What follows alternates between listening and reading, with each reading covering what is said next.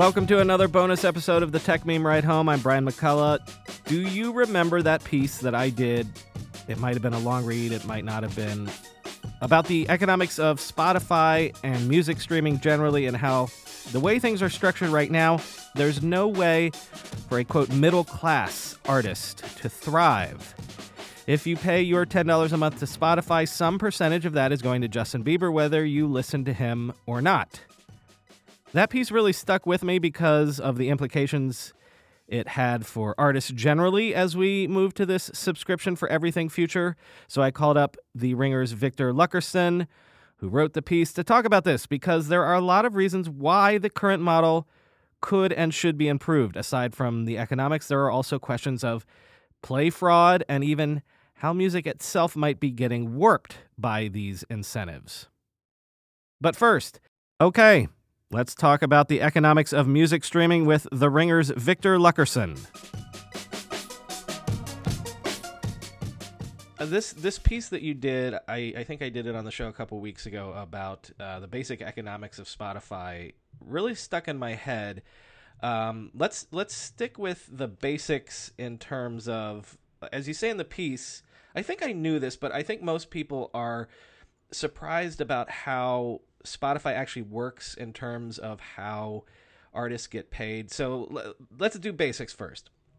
If I pay my ten dollars or whatever a month, and uh, over the course of that month I only play, say, Morrissey songs or something, um, mm-hmm. my whole ten dollars or even whatever the percentage of it, it doesn't all go to Morrissey, right? Yeah, that's right. So first off, uh, the artist is to get the artists are going to get about 70% of the $10, but it's not necessarily going to be for the people that you listen to because Spotify essentially puts all the streams of everybody into one big pot, and then the artists get their share of the total streams. So if you listen if you listen to Spotify a lot during the course of a month, then you're going to be contributing more money to artists than uh, other subscribers. You don't listen, use the service as often as you do. Well, that's the other that's the other wrinkle of it. So if I if I pay if I listen not at all, not not even not even a second, but I'm still paying mm-hmm. my ten dollars. So then the ten dollars, how does that get divvied up? That give uh, so that ten dollars or the, sorry the seven dollars after Spotify's cut, that gets mm-hmm. divvied up based on the most popular streams that month.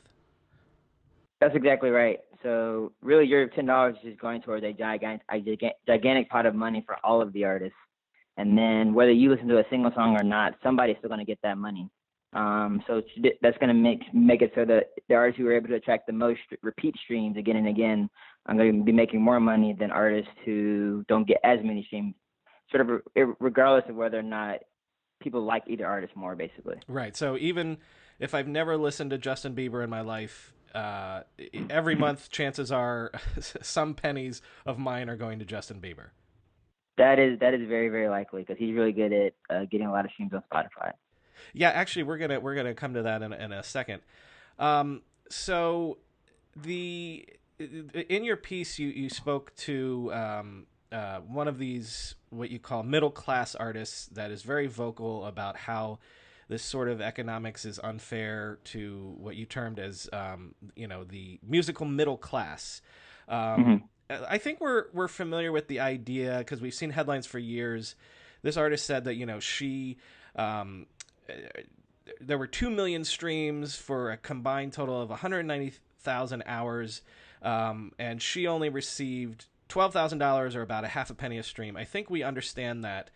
But mm-hmm. how how does if she's describing herself as a middle class musical artist, um, how is that harming her um, in in the sense that she's not getting a bit enough a big enough slice of the pie?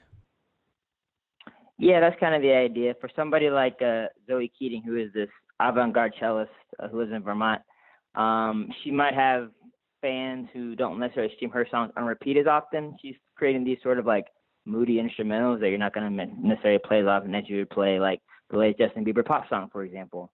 Um, the songs are also longer. Her songs are like five to seven, maybe even eight minutes long. So just the fact that it takes you twice as long to play the song means she's getting half as much money essentially as you would if you played the Bieber song twice. So there's a lot of different factors that sort of make it so that it's likely that if we were going to a different model where my money went to the only artist that I listen to, she could very well end up better off. Right. So describe that model. It's, um, I, I, believe, a couple, uh, maybe overseas streaming services um, have have moved to this model, but basically, it would be almost exactly what we're describing. Where uh, if I listen to only Morrissey, only Morrissey gets my seven dollars. That's exactly right. So right now they need they need to, they need a catchier term for it, but right now the industry's calling this the user centric model.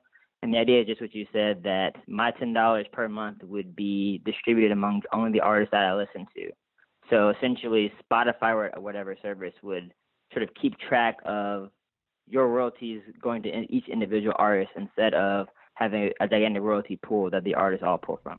Do we know why originally in streaming it was this model where it's only you're only counting streams as opposed to that divvying up uh, the money in this user friendly way?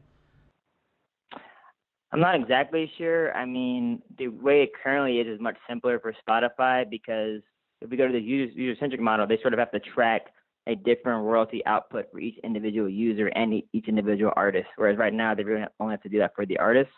So I think one thing it might have been a much simpler pro- proposition logistically um, with the current model. And Spotify actually claims that there's so there would be so much of a burden to switch into this model in terms of the logistics that the money they would have to spend on that would lower the amount of money they were able to give out. So then middle class artists might not end up making any more money anyway. Well, and uh, as you alluded to in the piece, there's a uh, I I personally call BS on that because you know, listen, the ability to do uh, analytics on these platforms, uh, the, the, the, idea that they couldn't keep track uh, and and slice and dice the data that that that granularly is is complete BS to me. Um, mm-hmm. and, and then also you, in your piece, you pointed out that like they're able to at their year end sort of like this is what happened on Spotify over the course of the year. They're able to give you that data if they want to. Right, right. Yeah, actually, Zoe Keating used to um, work in tech in San Francisco before she became a full time musician, and her response was, "That's kind of what computers are for to be able to calculate these kind of things." So I think I definitely agree that if they really wanted to, they could. And the fact that other services are considering it or planning to implement it means it's definitely something that's technically feasible. And to be clear, um, do uh, uh, do we know that uh, all of the streaming services they all use the same you know penny per per stream model like A- Apple Music does as well? Yeah, all the all the mainstream ones um, have adopted this similar model, and there's also sort of talk about well, if one streaming service does it differently, that's going to just create more like logistical headaches when you have different services that are paying in different ways. So there's that's sort of an argument too that the industry needs to sort of be in lockstep. So if they're going to switch, it needs to all be done at once versus having one service try to do it by themselves. Okay, well, let's let's get into that. The idea that um, you could switch to this different model that might cause for less income inequality. So if you're a big star, say a Drake, um, mm-hmm. Are you making big money off of streaming, or is like I, am sure Drake is making millions of dollars, but I would imagine he makes more millions of dollars off of touring. You know, that's the whole thing. Um, is is is being on streaming platforms for an artist like Drake is that a loss leader or is that a a significant revenue stream that they wouldn't want to uh, not give up but like uh, minimize in any way? I think it's actually something that's kind of in transition because you know I guess when streaming first came out, it was sort of seen as more like the wave of the future or something something the artists needed to do to be able to attract young people. But um, it's grown so quickly, and the industry as a whole, like recording music, has sort of turned around and actually started growing in revenue in the last three to four years after 15 years of decline because of piracy. So we're kind of seeing a transition where streaming was at one point sort of this loss leader type thing, like you're saying, but now it's actually becoming very central to um, the industry, and there are actually projections that uh, in the 2020 sometime, like the streaming version of the industry will be just as big as the 90s version of the industry was, the CD era. So for artists like Drake, for example, they're going to really want to make sure that whatever the model is, it's going to benefit them because this is going to become a bigger and bigger portion of their revenue pie as time goes on. Yeah, I've seen I've seen those graphs too. That that looks like uh, the dream of the '90s is still alive in streaming. But right. the um, but you, you, you raised an interesting point. Um, so you know, even Spotify famously loses money still, um, mm-hmm. and so the smaller artists aren't making that much money. So is it really the the bottom line is is that the people that are doing well in streaming rising to the fore are the record companies because once again their revenue stream is is coming back in a meaningful way. Oh yeah, for sure. And they also own um, stakes in Spotify.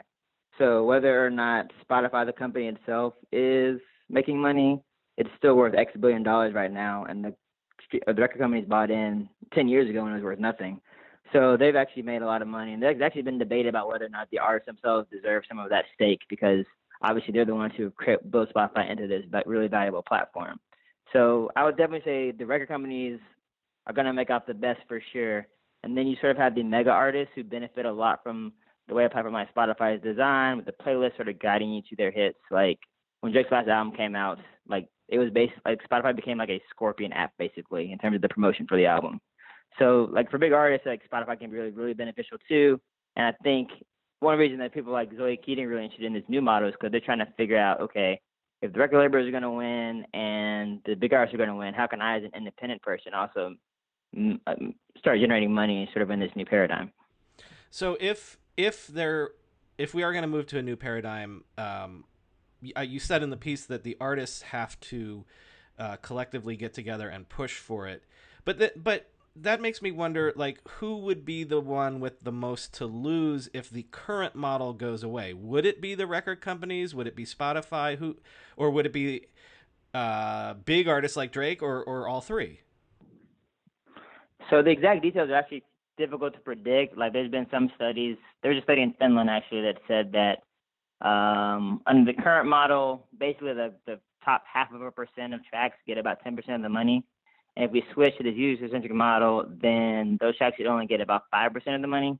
But you don't necessarily know whether the the extra money is going to let's say let's say like Drake's back catalog or to people like Zoe Keating. Um, so you kind of have to actually implement the model at scale to figure that out. Um, so that's kind of up in the air. But I would say that Spotify would would not benefit because there would be less incentive for people to like create extra accounts on Spotify to try to generate streams or that kind of thing. Um, so, and also the company would have to do like a more, they'd have to revamp their entire royalty system, which would cost some amount of expense for them. So the, I, I think as an industry leader, they have very little incentive to want to change this unless there's a lot of activism about it from artists or artists pressuring labels to do it. Well, or maybe even from fans, so that I don't have to give any pennies to Justin Bieber. But um, uh, you you mentioned two things um, real quick before before we end. In the existing model, there there are reasons to shift to a different model because number one, um, there there are examples of fraud. Like if it's a pay per stream sort of thing, um, you can set up bots. Um, this is actually SoundCloud more where you can pay for you know plays and things like that. But if it weren't the, the, the incentive for the industry to change their analytics would actually be for better accountability. So uh, you you couldn't just have these things where you know I set up a bot that that that plays my song a million times or whatever, and then and then just basically, it's like ad fraud, but but for song plays. Yeah, no, exactly. Um, one of the sources I interviewed for my story compared it directly to ad fraud and sort of talking about how, yeah, if you just want to set up an account right now, pay ten dollars a month and stream twenty four seven, um, you're likely not going to be stopped. Like Spotify has some uh, fraud tracking technologies, but as we both know, ad fraud is still widely existent. Um, and there was this uh, incident, I guess, a couple years ago, where someone was able to generate a million dollars in royalties in Bulgaria by setting up uh, 1,200 dummy accounts, basically. Um, so, I mean, I think that there's not really a way to get rid of that problem unless you change the incentive structure. And then um, lastly, I did a piece, I think it was last week, uh, a different piece than yours about how the the length of songs is actually getting shorter because artists are incentivized again uh, to go for this. Uh, the more plays, the the more pennies, and so it's sort of the analogy I made is, you know, if you release a three-hour epic movie, it can only play in in a theater so many times a day, but if you release a, a nice ninety-minute movie, it can play multiple more times a day. So um, it's sort of the current model is warping the very nature of of the music business at the moment. Yeah, no, that's definitely a really fascinating insight. I think you see that especially in hip hop with a lot of the artists who sort of started on SoundCloud a lot of these current pop hits from them are like even under three minutes. And for those kind of people, those kind of artists, like they're going to be making more money that way. So it's, definitely not only a sort of issue of fairness or even sort of like wanting to support the artist you like, but it also is actually like affecting the music you get to listen to. Well, I also said last week that you know as technology evolves, that's that that changes how the music is. Uh, back in the '50s, you could only put three minutes of of of music on a side of a of a single, and then when you had albums, then it became you put ten songs on there, or whatever. So, um, yeah, do you think that? Final question: Do you think that? Um, and this is totally a judgment call do you think that we'd get better music if we switched to this um, sort of user friendly model in the way that it would be almost realigning the audience with the interests of the artists that that they actually care about most? Yeah i mean i think it creates it at least at the very least it removes negative incentives for people to make either songs that are short just to be streamed a lot or to make just songs that are going to be put on repeat in like coffee shops or boutique stores, which is often like kind of boring music. So I think at the very least it sort of it removes negative incentives and it could create a situation where fans feel a little bit more sort of motivated or they feel a little more direct connection between what they're doing on Spotify and supporting artists and maybe kind of getting back to that sense of my music consumption is actually part of my fandom and not just uh, and all you, all you can listen to buffet that I happen to pay for every month.